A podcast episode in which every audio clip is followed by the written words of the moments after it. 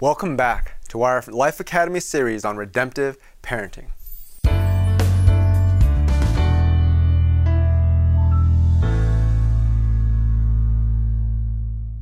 Now, today we're going to talk about how the redemptive parenting framework changes your children. Now, I've got bad news and I've got good news. The bad news is you can't change your children. Some of you have tried, and it's tough. Even if your kids are old, into their 30s, 40s, 50s, you certainly can't change your kids. But the good news is that God can change your kids. And how does God change our kids? Is by first, our children learn their identity. When they have parents who are forgiven, who are blameless before God, and parents who are intentional, our children rightly understand their identity. Not their identity as what they do or what their hopes are going to be, what their dreams and aspirations are in the future, or even what they're skilled at now, who their friends are. Because the society is constantly trying to define our kids.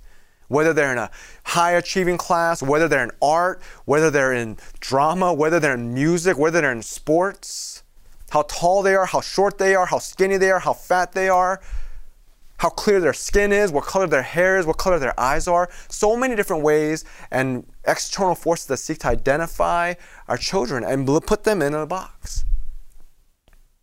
But biblically, redemption reminds them that they, first and foremost, are God's beloved son or God's beloved daughter. And that is a source of their identity. In fact, the Bible says in Matthew chapter 19, then children were brought to him that he might lay his hands on them and pray. The disciples rebuked the people, but Jesus said, Let the little children come to me, and do not hinder them, for to such belongs the kingdom of heaven. And he laid his hands on them and went away. And in Mark chapter 9, the Bible says this And he took a child and put him in the midst of them. And taking him in his arms, he said to them, Whoever receives one such child in my name receives me. And whoever receives me receives not me, but him who sent me. The disciples didn't think Jesus had time for kids. He had too many important things to do. He was a great rabbi who had a following of thousands upon tens of thousands following him everywhere. But he had time for children. When the disciples were arguing about who's the greatest, he brought a child into their midst he laid hands on them. He loved them. And this is our children's primary identity. They know that they're loved by God. I don't know if you've ever done this, but there are times when I've been mad at a four year old. I thought, okay, you spilled milk three times. that last one was definitely on purpose.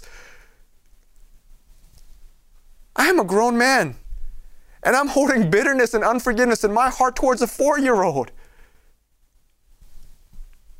And we all have these sinful ways. And that's why this redemptive parenting framework is so important. Because it reminds us that one, we are forgiven, and because we're forgiven, we forgive others. And we remind them of who their identity is, that they're a beloved child of God. That they're not defined in the way that the world defines them. And this transforms children. This truth, this biblical truth that Jesus welcomes children, transforms them. And the other way that God transforms children through this redemptive parenting framework is that they have strong relationships.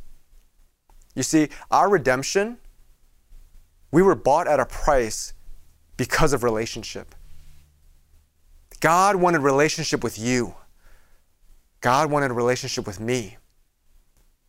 That's why he was intentional. That's why he gave his life. That's why he redeemed us, because relationship was important that we could be called the sons and daughters of God. That was a redemptive narrative, that we could be His own. And so the focus in redemption is not in what we're able to do. God didn't redeem you so that you could be a preacher, so that you could be a missionary, so that you could do great things for the kingdom of God. Though if you do those things, that's fantastic. But that's not why He redeemed us. He redeemed us for the purpose of relationship. In the same way, when we focus on relationships for our kids, when I forgive them for what I think was them intentionally doing things to make me angry, our relationship's maintained. Now, if I can be honest, I'm not great at this. I'll hold a grudge against a four year old. But God reminds us that I am forgiven, that you are forgiven, that we are forgiven, and so we can forgive. And we focus on relationships. And so that means they have strong relationships with us. That means they have strong relationships with their peers because they're able to forgive their friends. They're able to forgive people who might wrong them. In a day and age where people are so offended by every little thing, every little word that people might say, children who've been raised in a redemptive family and a redemptive household are able to forgive, are able to look at people and see that the relationship is more important than being right. And finally, it gives a strong relationship with God, not just for this life, but for eternity. When our kids know that they're forgiven, when our kids know that they've been redeemed, that they've been bought with a price, that God sacrificed everything to be in relationship with them, that they have relationship, they can have relationship with God in this life and for eternal life. Through that, God can transform them. Now, some of you might be really wrestling with this. One lie that I was told as a parent, or one misassumption I had, was that parenting ends when the kid turns 18. Like at 18, you get kicked out of the house, and I'm no longer your parent. But actually, especially being in this church, I'm realizing now that parenting never ends. In fact, it gets harder and also more expensive as the kids get older.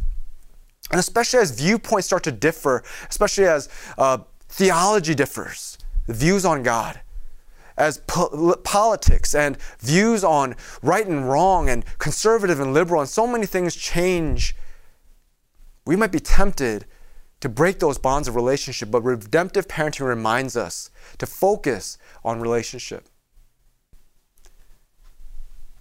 So, as I said, the bad news is that you can't change your children. But the good news and the best news is that God can through you. That this redemptive parenting, to have that in focus, to parent that way, will remind your kids that they are loved by God, that they are God's, and that He has a purpose and a plan for their life. The Bible says that God desires none to perish. He does not desire your children to perish. He desires your children to flourish in Him. And like the story of Ruth, where God was working behind the scenes through seemingly just their daily activities, God reminds you and me that He works through the daily activities of our life meal time, story time, bedtime, school time, vacations, holidays. God can work through all of those things because He will transform our children, not us. And for me, that gives me great hope. And I hope that gives you great hope for your future and your children's future as well. Now, join us in the final episode when we talk about the goal of redemptive parenting. And we hope to see you then.